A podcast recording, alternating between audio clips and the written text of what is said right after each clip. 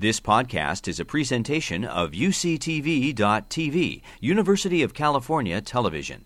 Like what you learn, help others discover UCTV podcasts by leaving a comment or rating in iTunes. One symptom of our planet altering behavior is an ever growing number of human made chemical contaminants in our daily life. Those chemicals of most concern are chemicals that have hormone like properties, so called endocrine disrupting chemicals or EDCs. I like this quote that comes from one of our major medical journals, The Lancet, an editorial a couple of years ago, because it explains how I feel about these endocrine disrupting chemicals. They're not just a public health problem, they're a planetary health problem. And in the few minutes I have, I'm going to try to explain to you why I and my colleagues am so concerned about endocrine disrupting chemicals. Our endocrine system makes hormones, and these hormones create complex signaling networks that control our metabolism, our growth, our sexual function, our sleep, and our behavior. Spurious signals from endocrine disrupting chemicals act like radiostatic then, that can disrupt this complex signaling. Let's think about a typical morning in America. You wake up, do your personal grooming, hit the car, and head for your office. Perhaps on the way you stop for breakfast. By the time you sit down in that office chair, you've already been exposed to many, many different endocrine disrupting chemicals. In your personal care products, the plasticizers, the preservatives, the antimicrobials.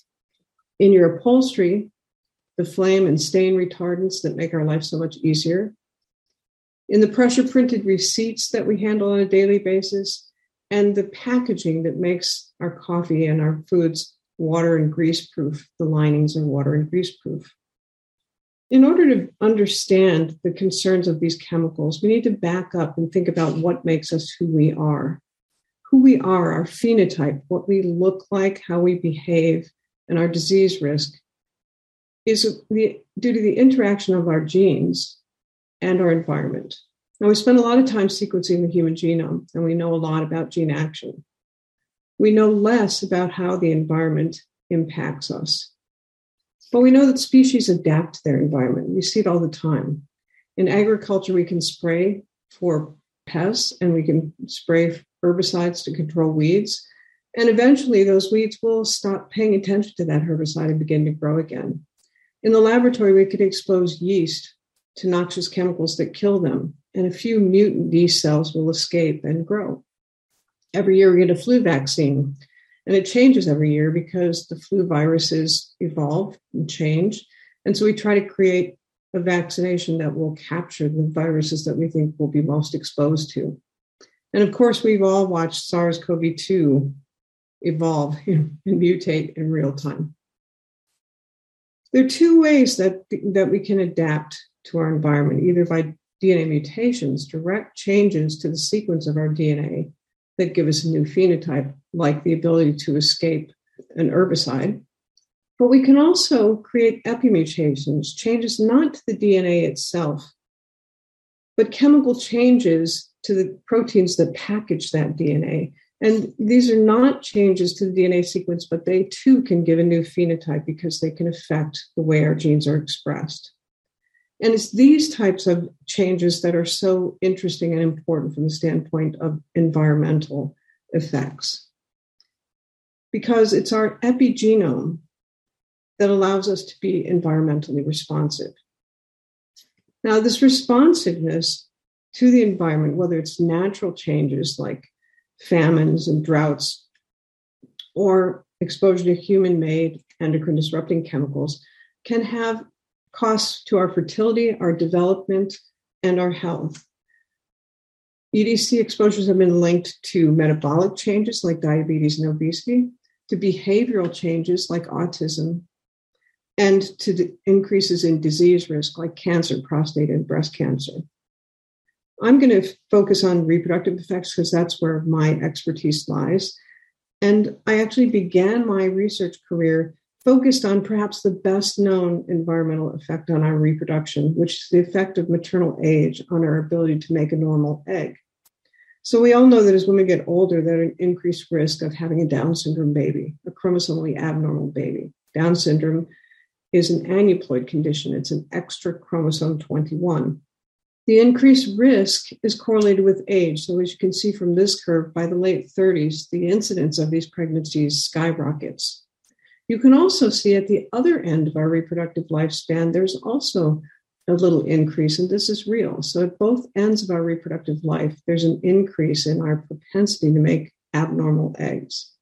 Well, about 20 years ago, I was convinced that this was due to subtle changes in our hormones because we know that our cycles are not very normal, either at the beginning or at the end of our reproductive lifespan. And I thought that maybe this was driving the chromosome abnormalities. Well, mice don't make very many mistakes making eggs, but we thought we could use them to ask this research question.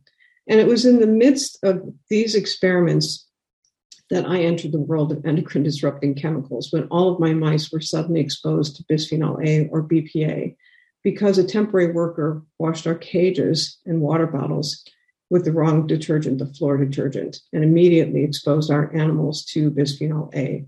And we saw it as a change in the eggs from perfectly normal control females. Well, if we fast forward 20 years later, we know a lot more things about these endocrine disrupting chemicals and their effects on our reproductive abilities. We know that it's not just limited to eggs, it's not just the egg that's vulnerable, the process of making sperm is also vulnerable. It's not just BPA, the replacement bisphenols that have allowed the production of BPA free plastic can also induce these effects, as can other plasticizers like phthalates and other endocrine disrupting chemicals. And effects aren't just limited to the exposed generation. Some of these effects can be seen in subsequent unexposed generations. So let's examine these in a little bit more detail. It takes a long time to make an egg. In the developing fetus, that developing ovary is actually supporting the development of all the oocytes that that female will produce in her lifetime. And some very important pieces of the process of making an egg take place here. In the neonatal period, those developing eggs become packaged, if you will, in follicles that will control their growth and, and help them reach a normal egg in adult once there's a proper hormone environment to support this. And so hopefully every every cycle this culminates in the ovulation of a chromosomally normal egg. The process of making sperm is a little bit different because it's not starting during fetal development. It's not even starting during neonatal development, although the stem cells that are going to allow for continuous spermatogenesis are being developed here during this neonatal period.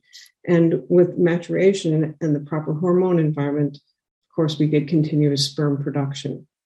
What's really interesting is in both males and females, exposure during all three of these developmental windows, exposure to these endocrine disrupting chemicals can adversely affect the process in both males and females. We've all been hearing a lot about declining sperm counts. This has been in the news a lot lately. And Shanna Swan has been a leader in, in presenting this information. She's just written a book called Countdown, where she details the evidence for a consistent decline in sperm counts over time. This is thought to be due to exposure to endocrine disrupting chemicals, what was originally called the estrogen hypothesis, now more properly should be the EDC hypothesis or the endocrine disrupting hypothesis. The idea being that we think that exposure to these chemicals is causing a decline in sperm counts. But we've never understood how this happens or why this happens. Well, our studies in, of the male have provided one way that exposure at one time can cause changes to the sperm count. This is a cell from a mouse that's been exposed to BPA. It's trying to undergo the divisions to make a sperm cell, but it's making mistakes and the chromosomes are coming apart. In the male, this does a very interesting thing. This causes the death of the cell. And with enough mistakes, you get a drop in sperm count. So we can see a reason that these endocrine disrupting chemicals could cause a drop in our sperm counts. It also shows us an interesting difference between males and females because females will make chromosome errors and give rise to chromosomally abnormal eggs, and males will kill all of those mistakes as they're being made. One of the most fascinating effects of these endocrine disrupting chemicals, fascinating from the standpoint of a biologist, is that some of these effects are transgenerational. They not only affect the exposed individuals, but they can persist and affect subsequent unexposed generations. Now, in the laboratory setting, we do this experimentally, not with humans. We don't experiment with humans, but in our mouse models by exposing the father and looking for effects on sperm counts in that individual, but also in his sons and his grandsons. If we see effects in the son, we can't really consider that individual unexposed because he comes from a sperm cell from an exposed testis. But if we see effects in the grandson, that's really an unexposed individual, and that means that this is a transgenerational effect. So every time I would talk about my male studies and what we were finding, someone in the audience would ask, Is this a transgenerational effect? So we decided we should look at that, but we also decided we'd ask a more real life question.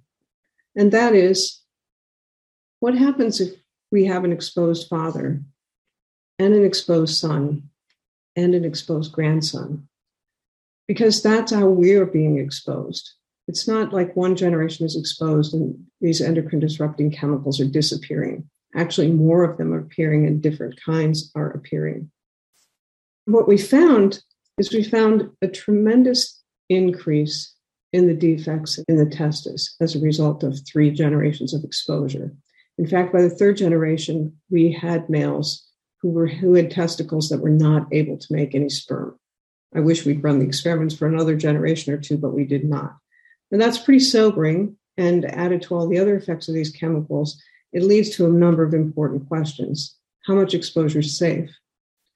For my colleagues and I who study these chemicals, they're hormone like chemicals. Hormones can exert tremendous effects at very small doses. So we're not sure any level is safe.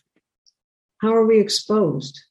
How much are we exposed, especially during critical periods of development like fetal development and the newborn?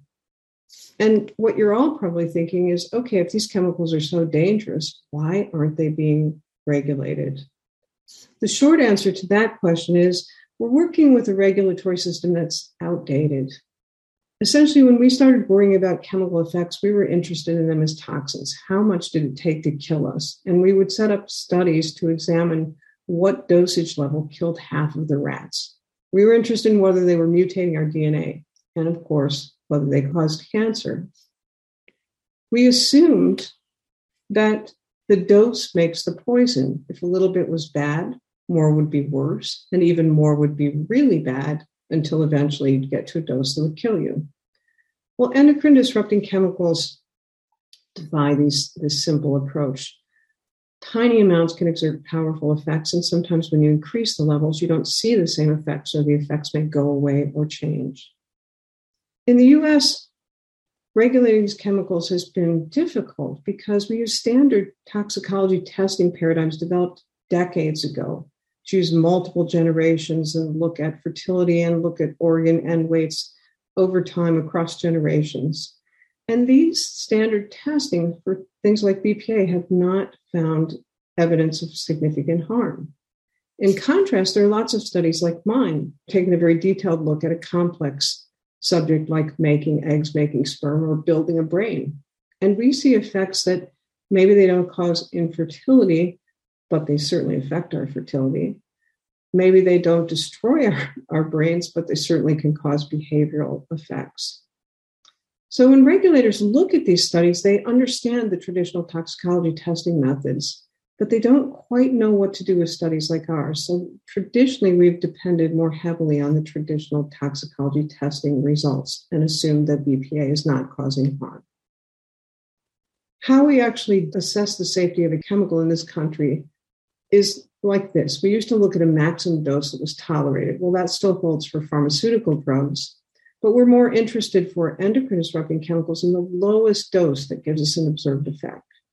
Because if we can find this lowest dose, then we can add a safety factor, say of a thousand fold, and say, okay, this must be okay to ingest this amount on a daily basis. This is our tolerable daily intake. This is our safe dose. And then we need to know how much we're exposed to. And if human exposure falls below this level that causes the lowest observed effects, we're okay. We don't have any reason for concern. So that's a risk based approach where we assume that the risk is minimal if we're at a certain threshold of exposure. The European Union has taken a very different approach.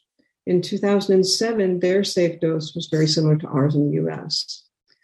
When it was realized that we get exposed to BPA by more than just oral exposure, they dropped their safe level and said, nah, maybe we should be more conservative. And this year, they've dropped it, or they're considering dropping it even further, like 100,000 times lower. Why are they making this decision? Well, they haven't made this decision yet. It's still open for discussion. But they're making this suggestion because they're using all of the data. So instead of just relying on those standard toxicology test results, they're pulling all of the data together and actually analyzing the hazard that this chemical represents and concluding that they must be much more conservative. Now, this is good news because this is a good step to take for a chemical like BPA that we think is dangerous. But it hasn't happened yet. And this is just one endocrine disrupting chemical, BPA. There are many, many more. But this is a very interesting time in the history of BPA. So this is a kind of a gloom and doom story leaving us with what can you do obviously there are a lot of chemicals we need to be concerned about they affect our fertility and our general health we need to actually get to our legislators and convince them that we need different regulatory measures to take a look at these chemicals but that takes a long time so what do we do in the meantime in the meantime i think it's important to develop chemical awareness and this means we need to read labels. Many of these bad actors are listed on the labels the phthalates, the parabens, the quaternary ammonium compounds. You can be a savvy consumer and make better decisions. We also need to be careful how we use and think about our plastics. The dishwasher and the microwave is absolutely no place for plastics because heat and strong detergents are an invitation for the chemicals to migrate from these plastics. We also need to rethink their lifespan. This may be your favorite Tupperware container, but if it's showing wear, signs of wear and tear, it's leaching chemicals and you need to get rid of it. And lastly, we need to be very careful what we ask for, and BPA is instrumental in this regard. We asked for BPA to be removed from baby bottles, sippy cups, and other consumer products. That resulted in a lot of BPA free plastics which simply were BPA being replaced by a host of replacement bisphenols, many of whom have similar actions. And we can't allow this to happen because this is a whack a mole game. So we have to be very careful what we ask for and ask for removal of bisphenol A and other bisphenol like chemicals. But you know, chemistry is magical today, and green chemistry is a reality. We could actually make chemicals and ensure that they are not endocrine disrupting chemicals before they go onto the marketplace. And this is what we really need to be asking for. And I'll stop there, but first I'd like to acknowledge my colleagues, especially the Gerona Lab at UCSF, who's been our wonderful collaborator in these studies, as well as these collaborators on the side. And I'd like to thank the organizers for inviting me to be part of this. Thank you. You've been listening to a podcast by University of California Television. For more information about this program or UCTV, visit us online at uctv.tv.